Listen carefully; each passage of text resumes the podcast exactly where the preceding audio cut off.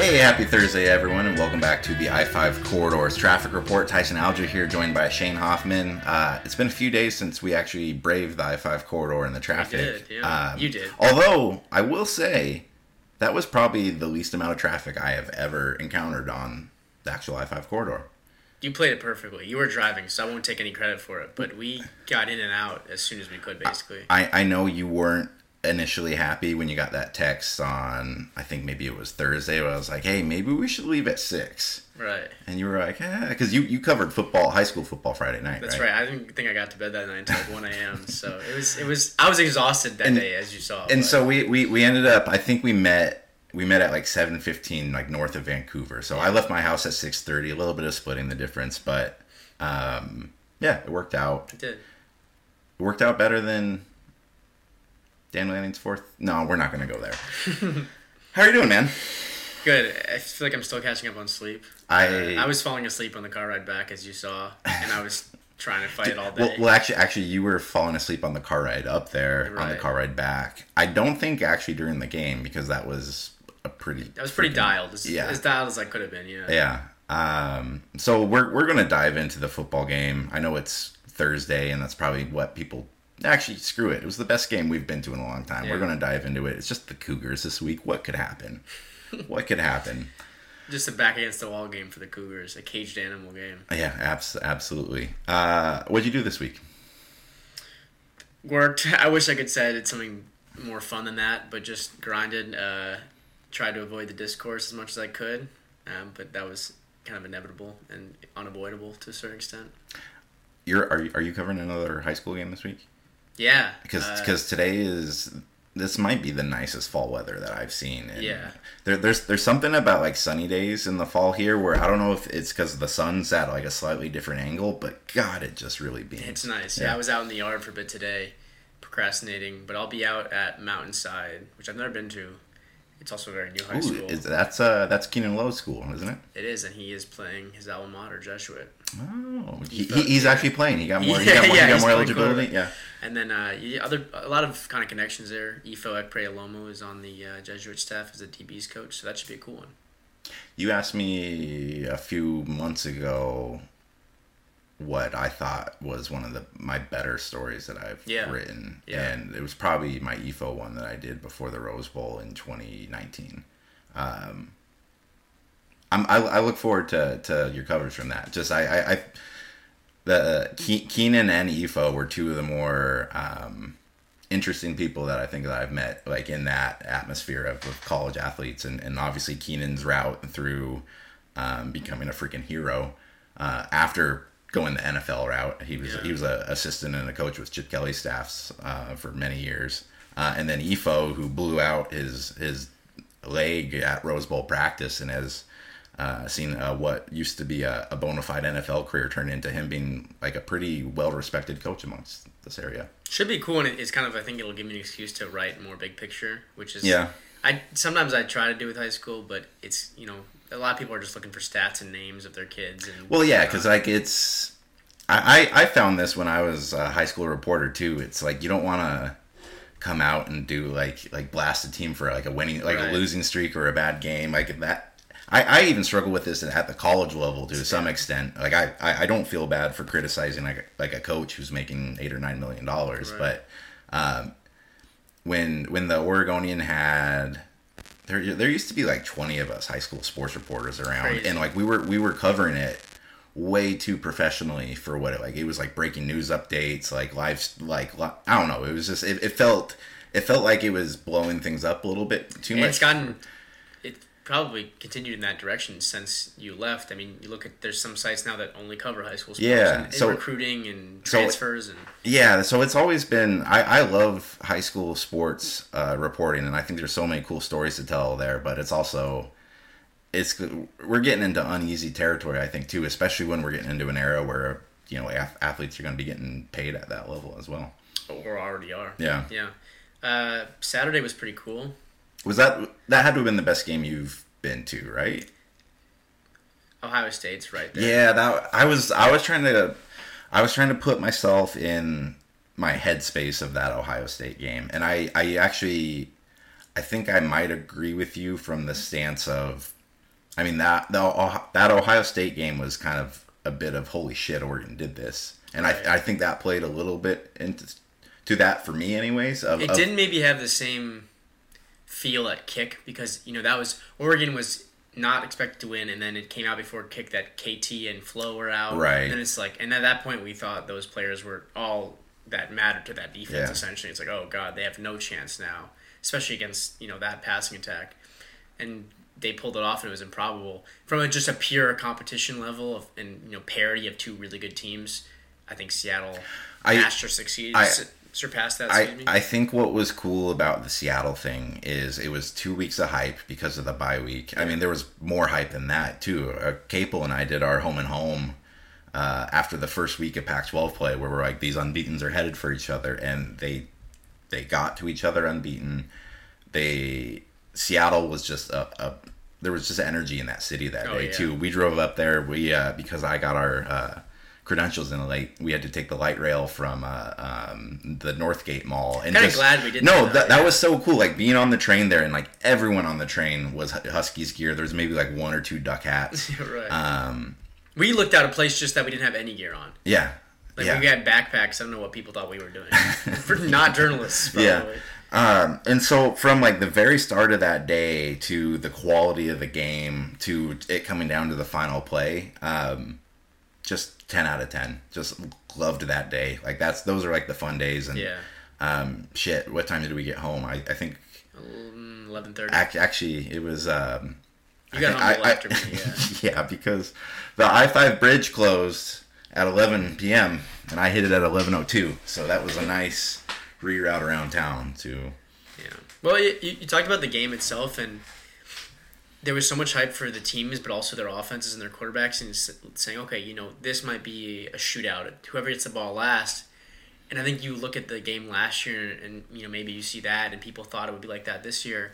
But games r- between those two kind of level of opponents rarely play out that way. It's usually one team is extremely um, more prepared and it ends up being a one side game, or it's just clunky. And there was moments early, but it really lived up to it, and it got to the point where, yeah, I'm sitting there and I'm like, this is probably the best game I've covered. Do you think higher or lower about Oregon coming out of that game? All because I I think higher of Oregon. Yeah, I would agree. I, and I think that's actually when I f- first started thinking that I was like, oh, this might be you know not a hot take, but I don't know if everyone's going to be thinking that. And now it seems like almost everybody is. Even it seems like there's more mutual respect between the fan bases this week than several. yeah. years. No, I, I agree with you there. The the I don't I don't want to have to say this, but I'm going to do anyways. Uh, the the one takeaway I did coming from that though is I do think Michael Penix is a substantially better quarterback than Bo Nix. Yeah, and I don't really. I, I don't think that's like a hot take, but like No. seeing them, that and, and they're different in the ways that they're effective. Like Bo is used in the running game where Penix isn't. right. Um, but just the calmness under pressure that Penix showed out there, Yeah. it was um, noticeably different than uh, Nix. And Nick Nix played a great game, and he led a drive on the he led that final drive that was nearly good enough to put Oregon in a position to keep the game going. Like it's just having talked about those two ad nauseum leading into that game. Michael Penix is a freaking dude. Yeah, no, and, and I mean that was the second time I've gotten to see him, but I didn't get to go. I I was too busy trying to hit a deadline last year's game, so I didn't go down to the field like you did. So I've seen plenty of them, but seeing it, you know, down on the field for that last drive, which was like over in a heartbeat, I, I couldn't even focus on what was happening. Um, that the two play kind of game sealing drive, the touchdown to Odunze. Um, he was battling through cramps. Your your buddy Caple did a lot of reporting on that this week. Um, he's a destroyer. He's so scary out there when you're on the. Not that I'm out there playing DB, right? right.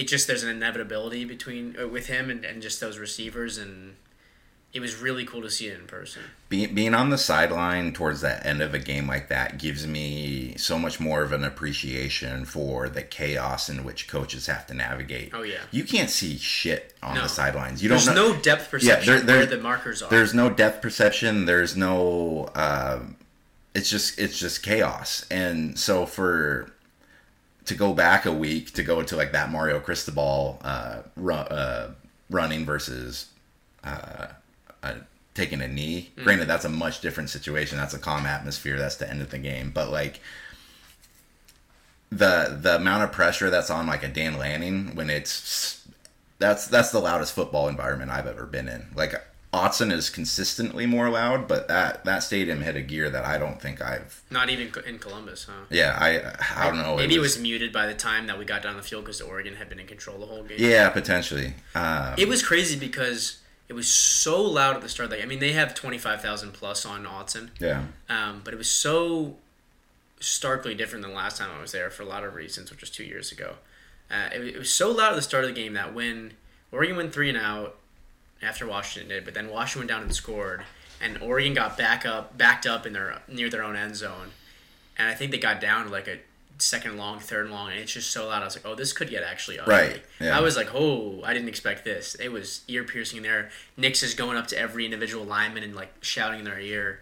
Um, and then it got quiet. By the time I was walking down to the field, Oregon had been in control for the whole third, or most of the third, whole fourth.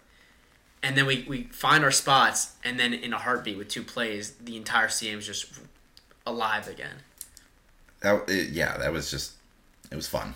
That Yeah. was that was fun football. I, I will say because I was listening to a few podcasts uh, this week where they were talking about Washington as like a national championship contender, and I'm having a hard time.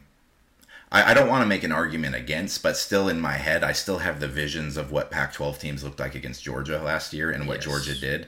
But also, I'm I I do realize that there might not be a Georgia like that this year, and just Washington's ability to like flip a game that quickly, it's Right. it's intriguing because I, I I do legitimately think Oregon like Oregon can beat Washington. Oregon I think might still be a more complete football team than Washington, but Washington has one way that it can hurt you in ways that it's probably better at than anybody in the country, and Yeah. that might play better. Their in, thing, right? It's R- better than. Right, and because you know Oregon's gonna, you know, if Oregon runs the table and they get rematched up and they beat Washington, and they go to the playoff. They'll be playing some teams that like are going to be as good as they are at all those levels. Yeah.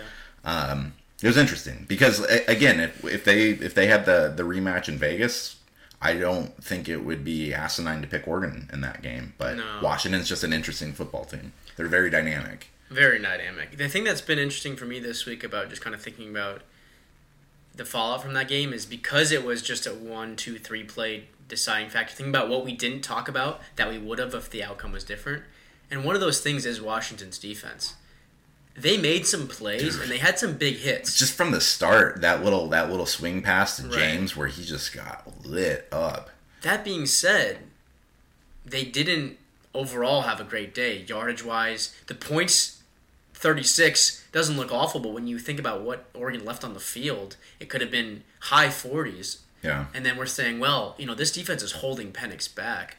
Um, I, I'm kind of tired of the Dan Lanning stuff already. I don't really know how much I have to add to it, but it should be talked about probably. Yeah, I I think it just like it is what it is. If it again, if it worked, I, I hate the whole like if it worked, they'd be talking about him like he's a genius. Everyone goes for it on fourth downs now. They have like their sheets that like give them the probabilities and everything. Um, I I think in retrospect, I would have at very least kicked the field goal at the end of the first half. You Yeah. just you just pick pick Penix off, which doesn't happen. Turn that into points. Yeah. like capitalize on that. But That felt big. yeah, but ultimately, um, you know, Lanning this week said he's not going to apologize for being aggressive, and that's his his coaching style, and they're going to be aggressive to win games. Um, I did see Ken Goe tweet out today. He's like, or it's being aggressive to lose games. Um, and so, yeah, I mean, it's at some point he's got to win a game like that, doing it that way because I like, um, you know, thinking about in Oregon history, uh, you know, the sheets and the facts probably told Mark Helfrich to go for two every time in Nebraska, and now in retrospect, everyone's like, just kick one extra point attempt in that game, Mark, and it's different. You know, it's it's it's Yeah. less it's less egregious because it happened. Like I, I still think you need to grade each one of those individual like those scenarios individually, but you still end up looking at the sum, and then the sum this week was zero. I said I didn't have anything to add, and now I want to add stuff. Add add baby. So I think it's really important, like separating the decisions to go for it and the plays and the result of the plays. I didn't think the decisions were egregious, and it's what I expect out of Lanning at this point. We can talk in a second about whether that's a good or bad thing, right? The one I felt was most defensible was the final one. Yeah. That ended up, you know, directly costing the game because Bu- Bucky Irving was eating that game, and the offensive line was eating that game. Why not? I don't know. Well, that's what I want to get to in a second.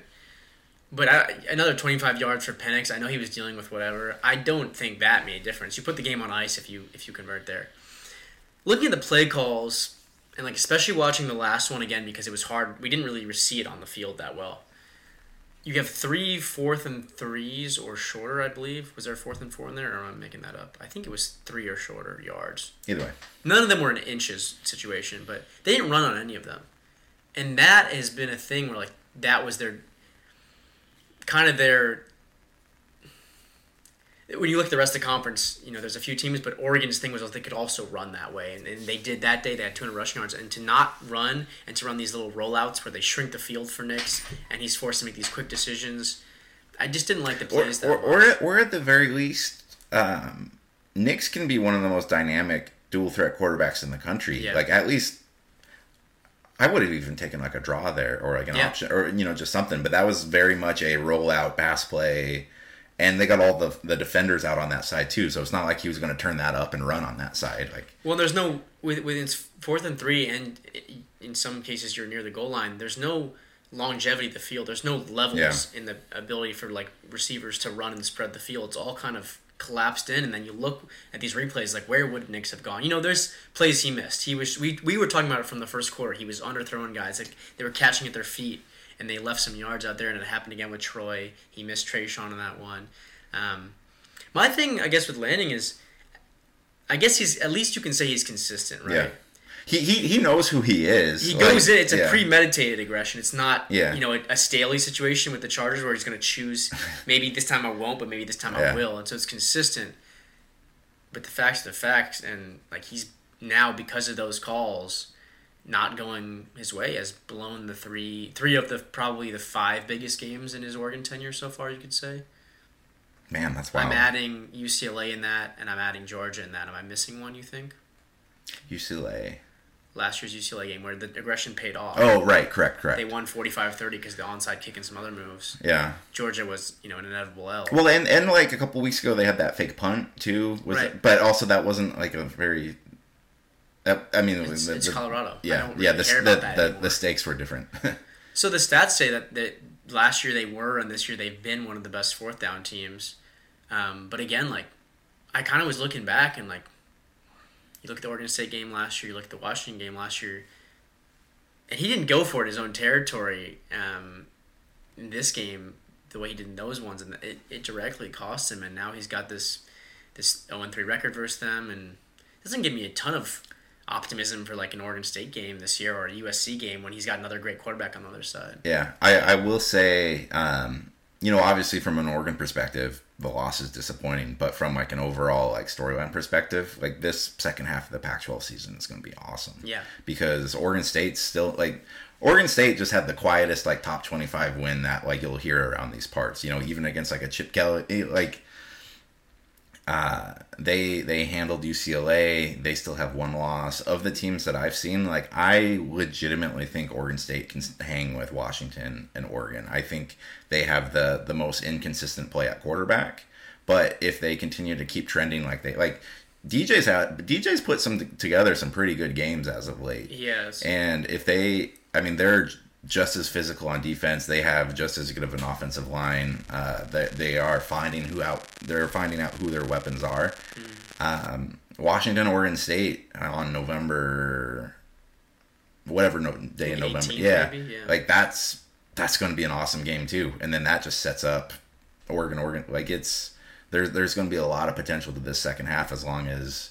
You Yeah, know, as, as long as USC, yeah, yeah. as, as long as like an Arizona or you know like one of those games come up and get you. Granted, Arizona might not not actually be that bad.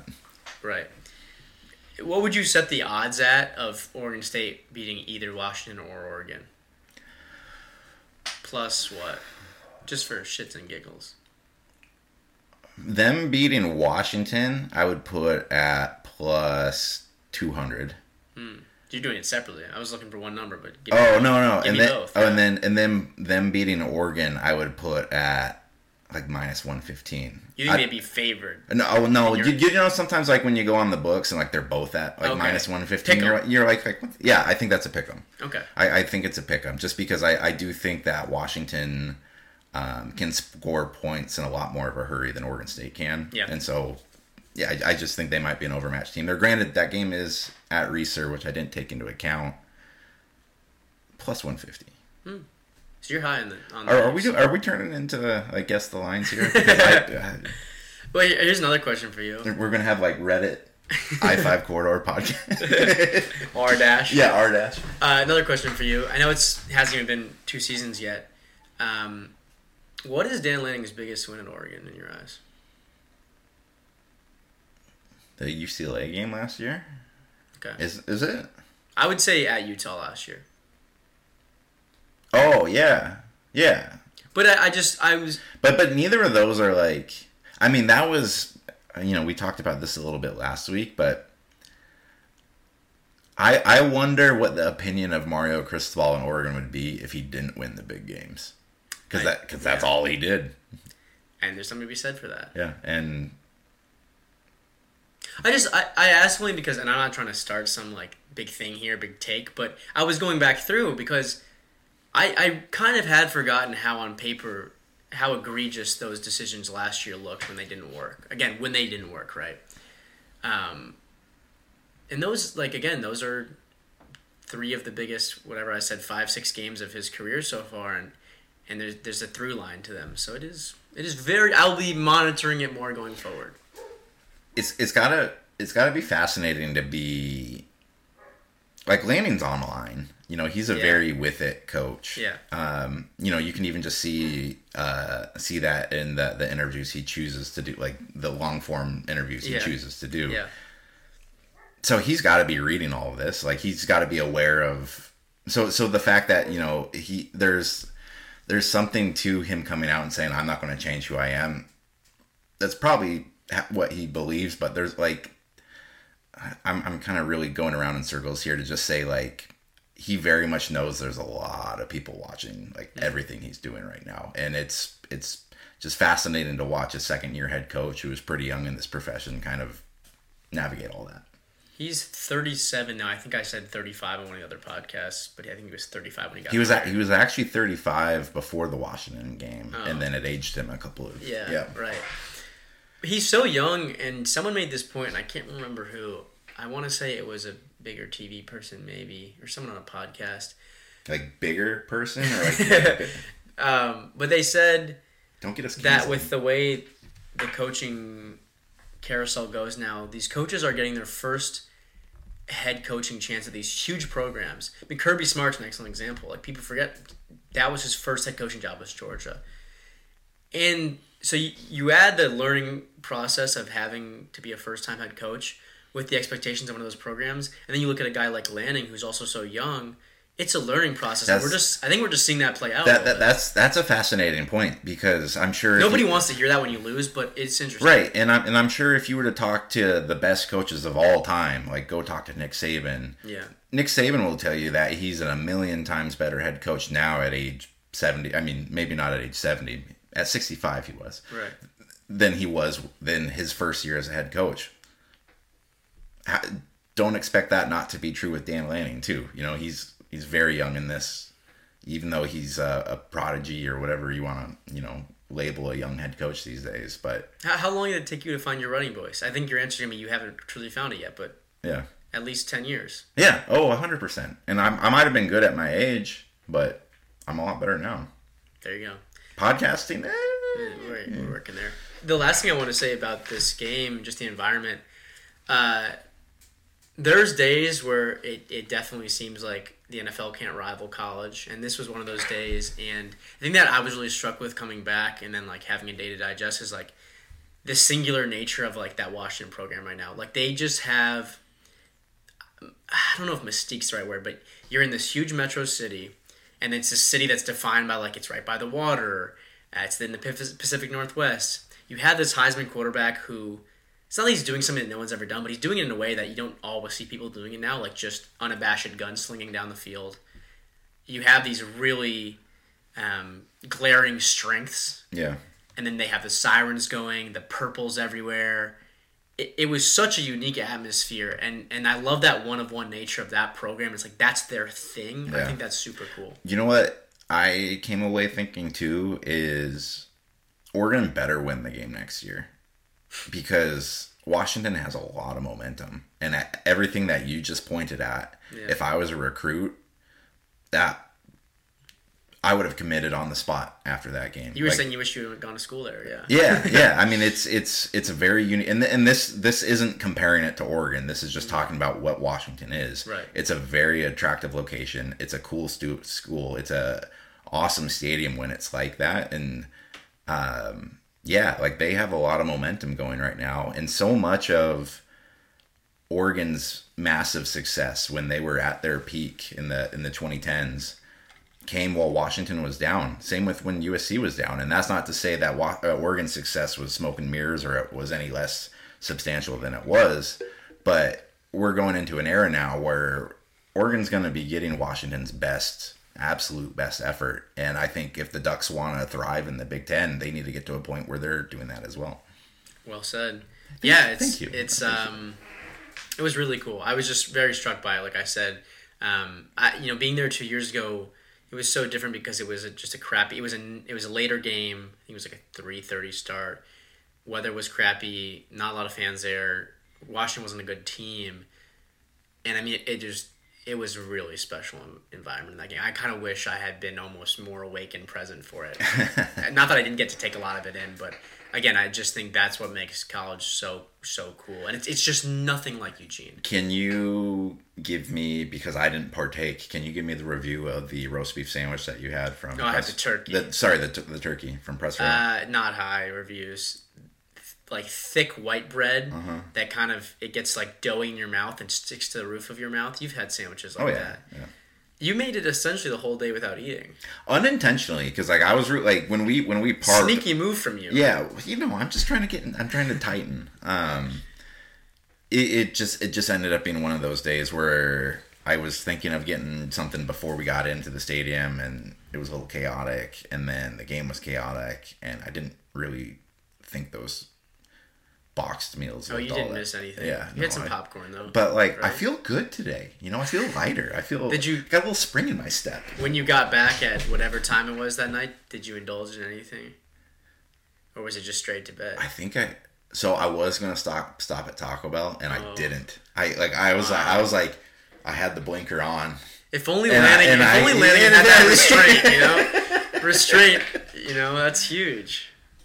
I was I mean that might be where we should end this. This is a little bit of a short podcast, but Well, do you, do you? I mean, going forward, you start to talk about it. You don't sound like you wouldn't be surprised if Oregon wins out if they face Washington, even if they win again. But give me your kind of well it's so so my thing right now is Oregon should win out and Oregon should get to that Washington game. But should never happens in college football. I mean that's that's the one thing like every year.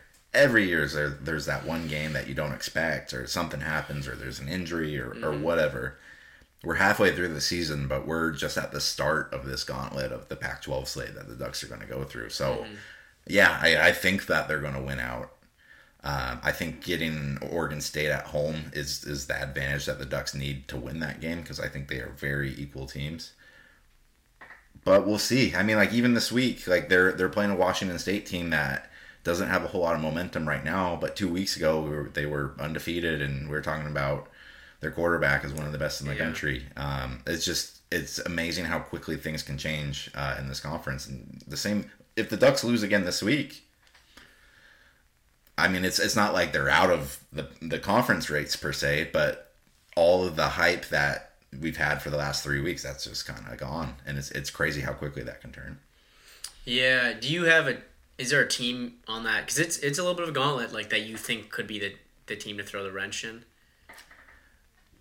I don't know if it's the team that throws. I mean, uh, well, let, let me rephrase this. I was, I'm going to pick at Utah Yeah, that's the that's Be- been the common be- one. because even if Cam, even if they don't have their quarterback thing figured out by then, even if it's not working, just that I don't think they will. It's yeah, two weeks away. That, that's that's one of the toughest places to play. Utah.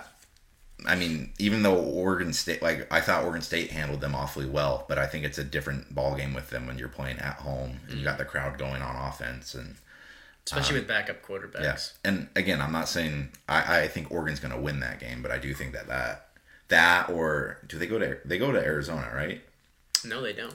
Do they go to ASU? No, they have it. I believe it's ASU at home. I, I Yeah, I'm not worried about that, but No, you're not. no, no, I'd be I'd be more worried. Not a Dillingham revenge game. dude, Dillingham's been Yeah, it's a whole other thing. dude. Have you have you watched his interviews? A few of them. They are brewing some strong coffee down in that Arizona State. Kind of maybe what you'd expect with a 33 Yeah. year old head coach. Um, how about you though? Yeah, again, I think the Utah one was really popular and still is. I just, without Rising, I, I, I don't know how intimidated I would be of that team, even on the road. Um, and I mean, UC, uh, USC looked really rough. I, I, I You know, you know that's gonna be the one that ends. That's gonna be the one that gets the Ducks. It's gonna be by that point we're gonna be so convinced that Oregon's gonna roll USC. We're gonna be like USC has no defense. Yeah, they can score points. Blah blah blah blah blah. And then it's gonna end up being like a sixty-five to fifty-eight shootout. And like, yeah, we're like three weeks from that. It's Yeah. not that far away. Yeah. That should be a fun one. I, I think it's probably Oregon State to answer your, your, your yeah, question. I agree. Um, yeah, that you know the thing about that loss too, and, and what should happen in college. Uh, talking about the the Washington loss, is it wasn't a fluky loss. It was a close, uh, hard earned win by Washington. Whatever you want to say. Most years, these teams are derailed because of weird losses. Oregon and and Arizona, abroad. Arizona State, twenty nineteen. There you go. Right, we can list them all. And this is not just an Oregon thing. This is an every team thing. Mm-hmm. Like, who's the fluky one? Like, and that's why I'm wondering. So again, I would love for them to win out because I would love to see that rematch, and I think that'd be a phenomenal game, and it would be so cool to see it. Uh, not only another matchup between those teams, but one that has potentially the Heisman uh, riding on it. Although at that point it'd probably be sewn up, um, but more so a Pac-12 title and a potential playoff ticket on the line. Um, I've realized something over the last week. Yeah. I think maybe it was on this podcast or maybe it was just in conversations between the two of us where I was like, you know, I'm not so sold on Wembanyama as everybody else. Sold. I'm sold. just take just take my money. He's the the dunk he had where it was just like the side dunk Was that the- from like the free, almost like the free throw line and it was Yeah. over the dude and the one other dude was just like looking like what the hell just happened. He that happened the night before the Washington game. Yeah. And so I was like trying to pull up highlights the, the whole day, and like my connection wasn't good enough, so I didn't get to see it all. But yeah, I mean he's he's the truth. Although Scoot looks great too, and hopefully we can talk Blazers soon. Yeah, so we have uh, Blazer season opener is next week, I believe. Yeah. So we'll uh Just a boatload of content yeah, coming for that. yeah, yeah. It'll be NBA week on that five corridor. Uh, anything else before we take off here, Shane? No, I'm. I mean, I guess I'm not surprised, but I've been interested to see how in on the Beavers you are. And I don't think it's wrong, but you, it's, all of a sudden it seems like you've done a little bit of a 180 on them. What do you mean 180? Not that you were uh, super down on them per se, but I was surprised how bullish you are that they could even you know beat a Washington or Oregon. Right. I think um, when I saw them play Utah, That was a you came back talking about them like quite a bit. yeah, when I saw them play Utah, I saw everything that I needed to see other than elite quarterback play. And DJ DJ played good that game too. Yeah. But like after that one, you could kind of tell Jonathan had like it kind of it kind of felt like they could sense that like DJ was kind of figuring some things out, and, and Smith was talking then too about like it's not as plug and play as everyone thinks it is. Like when you bring a quarterback in, especially when they've had multiple years in a different system. We probably overdid that. Our just talking between yeah. ourselves. Oh, Yeah. Yeah, abs- absolutely. Um, so yeah, he's gonna have just as we were talking about like first year young head coaches, like a new quarterback's gonna have some struggles during the season, but uh, he's been efficient lately. Uh, his yards per attempt has been higher. I think he's finding some chemistry, especially with like Bolden. Um, I again, I don't think they're as good as Oregon or Washington, but if I'm Oregon or Washington, I don't want to play them. if I was doing one of those talk shows where you have to like kind of lead everything in with these big brash headlines, I would say Oregon State, the new Utah question mark. Ooh, I like that. And we will discuss that after the break. Thanks for listening. It's actually the end of the podcast if you didn't get it. I, I